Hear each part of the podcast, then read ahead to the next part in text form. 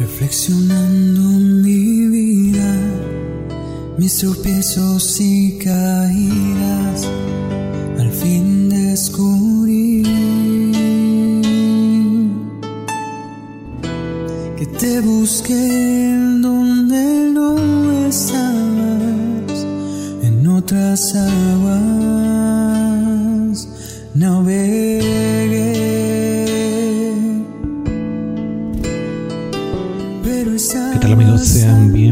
una vez más a este su podcast favorito Camino a la Santidad. Estamos llegando al 12 de agosto. Ya vamos por la última parte del año. Ya vamos terminando esta parte y ya también están próximos los regresos a clase. Bueno, pues a a los regresos a clase me gustaría hablar antes que el santo del día pues de algo que se estrenó el día de ayer y que bueno pues gusta a mucha juventud una película muy famosa bueno que se ha hecho famosa con lo largo de los años y que bueno pues acaba de estrenarse el día de ayer y claro pues me refiero a la película de Netflix El stand de los besos ¿por qué hago alusión a esta película antes de entrar al tema? Meni ya te está saliendo de contexto y ya van dos episodios en los que nos hablas de otras cosas. No, no, no. Este, bueno, me gusta relacionar a veces las cosas y ahora hago relación con esto. Y bueno, ¿de qué trata esta película? Pues básicamente podemos resumir las tres películas de un amor uh, de adolescente que está a punto de salir de la preparatoria, entrar a la universidad eh, típica película que le gusta a los adolescentes, a los jóvenes. A mí me gusta la película. Y bueno, pues nos va narrando la relación amorosa de estas personas durante las tres películas hasta que termina en la película que se estrenó el día de ayer. No daré detalles, no voy a spoilear a alguien si quieren ver la película después. Bueno, este solo se los dejo que es una película para adolescentes, nada que ver con la religión, nada que ver con eh, valores cristianos ni nada, nada por el estilo. Simplemente me llamaba la atención el día de ayer que, bueno, pues veía esta película en compañía de algunas amistades. Él cómo nos va narrando pues esta relación amorosa y cómo se van presentando los problemas normales de pareja, los celos, cómo se van presentando los conflictos, cómo una persona decide pues entregar casi su felicidad por hacer felices a los demás y bueno como esto va destrozando a esta persona por dentro hasta que termina por estallar y bueno pues al final pues decide tomar sus propias decisiones y decide pues no siempre dar gusto a los demás, no siempre quedar bien con los demás, pero bueno pues termina por arreglar las situaciones con las demás personas. También ahí entre esa relación entra la tercera persona que bueno pues se está metiendo en esta relación de pareja y este quiere en cierto punto pues también llegar al corazón de la protagonista. Y bueno cómo se relaciona esto con nuestra vida precisamente en el que bueno nuestra vida de fe ahora ya vuelvo a nuestra vida de fe y al tema que nos compete en este eh, podcast que bueno pues es nuestro camino a la santidad. En nuestra vida de fe muchas veces actuamos como esta persona de la película que bueno, ella este trata de complacer a su mejor amigo, trata de complacer a su novio y al mismo tiempo este tiene estos encuentros con el amigo que en la película pasada pues tiene algunos encuentros con él y este pues como que está en este círculo en el que no sabe qué hacer de su vida, no sabe qué decisión tomar, a cuál universidad ir, si ir a la universidad donde iría su mejor amigo, si ir a la universidad donde iría su novio, bueno, pues ambos son hermanos. Este, no sabe mm, con los problemas que tiene con su mejor amigo, con los problemas que tiene con su novio, con los problemas que están sucediendo entre su vida, no sabe cómo decidirse. Y bueno, pues a veces, mm, ya estoy dando muchos spoilers, ¿verdad? Este, bueno, a veces nos pasa igual, no sabemos cómo seguir por completo a Dios y queremos agradar al mundo, queremos agradar a las personas que nos rodean y terminamos por dejar nuestra relación con Dios en segundo plano. Muchas veces queremos quedar bien con nuestros amigos, este, en la escuela, en las relaciones de trabajo, en las relaciones, este, con nuestros vecinos, nuestra relación diaria.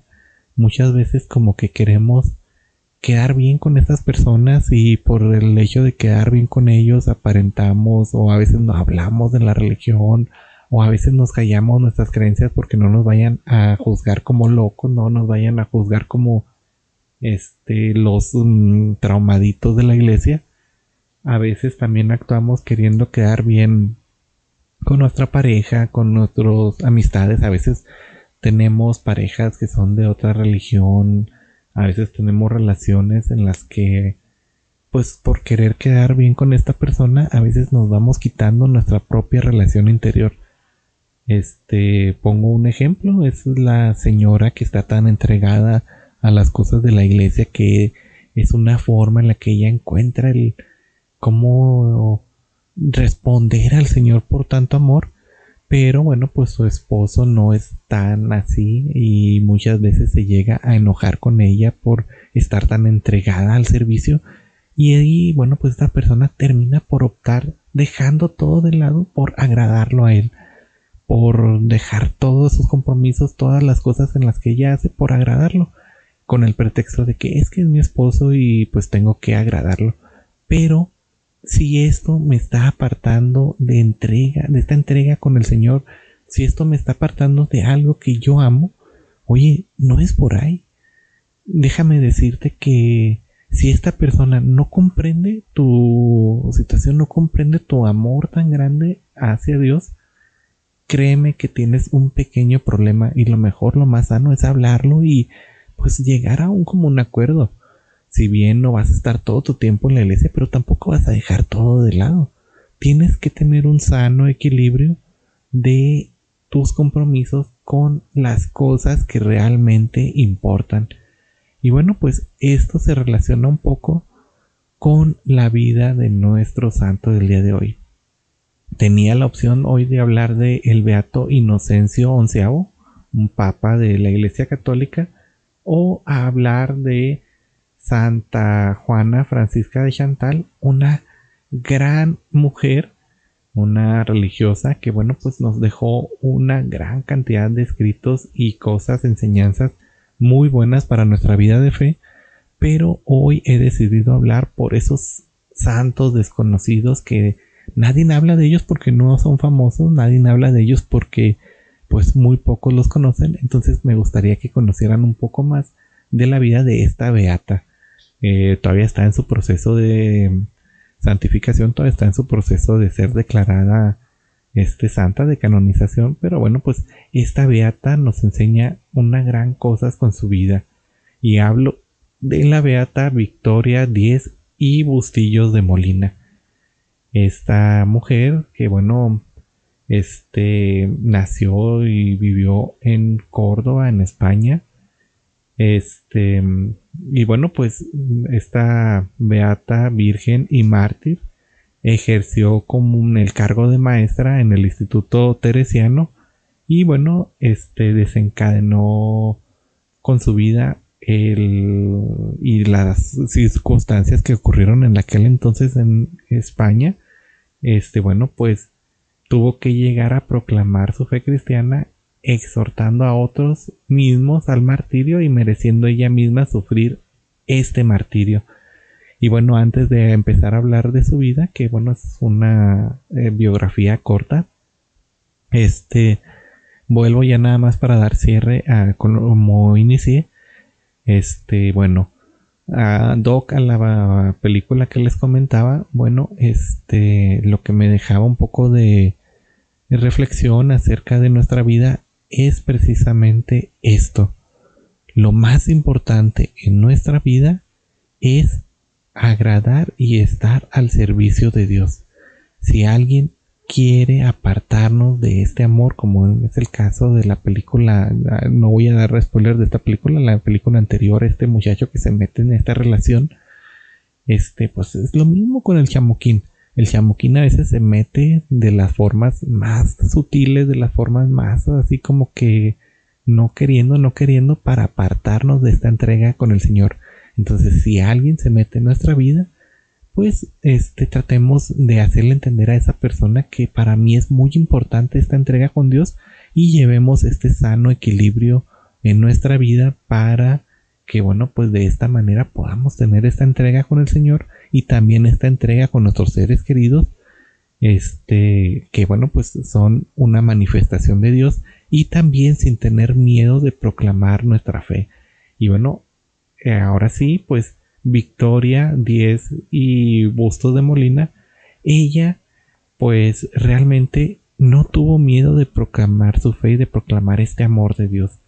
Ella vivió solo 33 años pero su vida fue una vida grandísima ella se hizo maestra y ejerció siempre de guía en la cabecera de la marcha.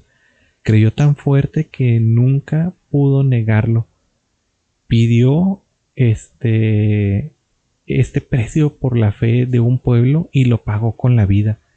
Su corta biografía hoy es un testimonio verdadero que va prolongándose en este tiempo. Los primeros años de la vida de Victoria transcurrieron en el seno de una familia sencilla pero muy creyente de Andalucía de los primeros siglos, de los primeros años de, este siglo pasado, de 1900. Este, y bueno, pues su padre José Díez Moreno y su madre Victoria Bustos de Molina trabajaban este, en una casa en aquel entonces como buena madre y pues su padre era este escribente apoderado de una casa comercial ahí en Sevilla. Ambos ponían todo su interés en la formación de su hija única en la que pronto pues empezaron a destacar cualidades que en los años irían perfilando cada vez más. Victoria se cuenta que era una joven inquieta, morena, tímida y frágil, de poca estatura externa, pero en su interior la pequeñez de los grandes, la fortaleza de quien se fía solo en el Señor. Ella sobresalía en su prematura capacidad de entrega a los demás y de una especial sintonía con cualquier manifestación de la fe. Poseía asimismo notables cualidades artísticas que la llevarían a estudiar seis años en la Escuela de Artes y de Oficios de Sevilla. Pero bueno, Victoria era capaz sobre todo este de ser esta maestra, le encantaba a ella que la llamaran este de esta forma y le encantaba esta vocación. Es así que descubre en 1923 este que bueno, pues esta va a ser la, la vocación a la que se va a encargar el resto de su vida y comienza este pues su carrera docente con brillantes calificaciones Después de haber terminado sus estudios, bueno, pues comienza con su vida como docente. En 1925 conoce la institución teresiana y reconoce en ella su propio lugar de vida. En una especie de destino profético se la impulsa ella a una entrega sin límites. Se cuenta que la propuesta de Pedro Poveda, basada en la fuerza transformadora del creyente a través de su profesión, y juntando fe y vida. Es lo que les decía, este, en nuestra vida pues tenemos que tener este sano equilibrio de nuestra vida, nuestra vida cotidiana y nuestra fe. Si se decanta para un lado o para otro, es porque pues no estamos cumpliendo con nuestro camino de santidad. Debemos de tener esta sana relación como lo tenía este Victoria. Y bueno, este, esto va encajando en su vida con estas aspiraciones que ella tenía. La mediación educativa en todas sus manifestaciones era la clave de la manifestación de aquella institución en donde ella pues conoce este camino que quiere seguir y dicho planteamiento la atraerá de forma definitiva a una vida de vocación docente. Un año más tarde comienza a formar parte de la Asociación Poveda. Su primer nombramiento oficial se da en 1927 tras ganar las oposiciones correspondientes y, bueno, pues ella va para un pequeño pueblo de la provincia de Badajoz, en Cheles.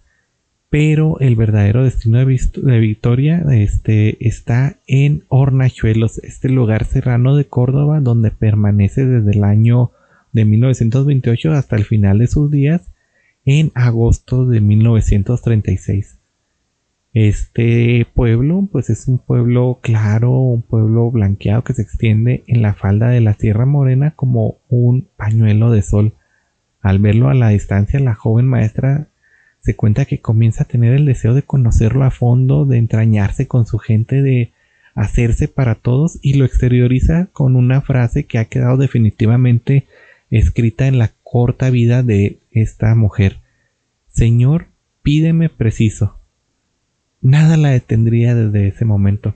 Durante su estancia en Hornachuelos, este donde va a permanecer ocho años, Victoria desarrolla una intensa actividad del servicio en la iglesia y en la sociedad local, además de sus tareas específicas como docente.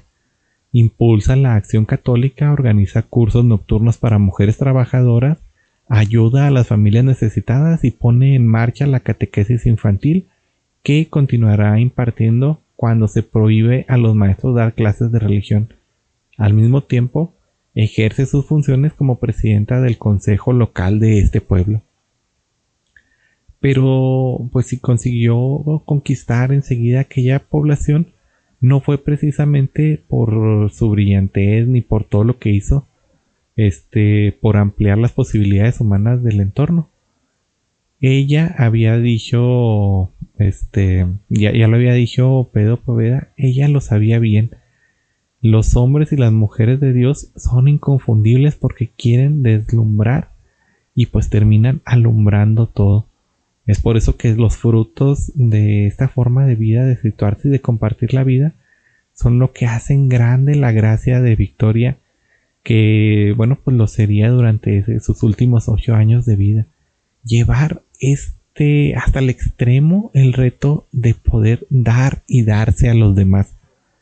Este, de allanar los caminos, de implicarse en las necesidades y sobre todo las necesidades de los más humildes y de sobre todo contagiar la fe y llevar esta flor en la piel misma. Hablar sin miedo de su fe. Algo que también les compartí ahorita en este inicio. Hablar de nuestra fe sin importar lo que piensen los demás. Esta, bueno, pues fue una digna seguidora de Pedro, de Pedro Poveda y acertó en el valor de lo sencillo, de que la grandeza de lo pequeño es lo que importa. No hay que ser rico para dar. Y desde esta clave favorece todo lo que era el potencial de su vida. Victoria encarna pues este tipo de persona que el fundador de esta organización quiso para su institución telesiana.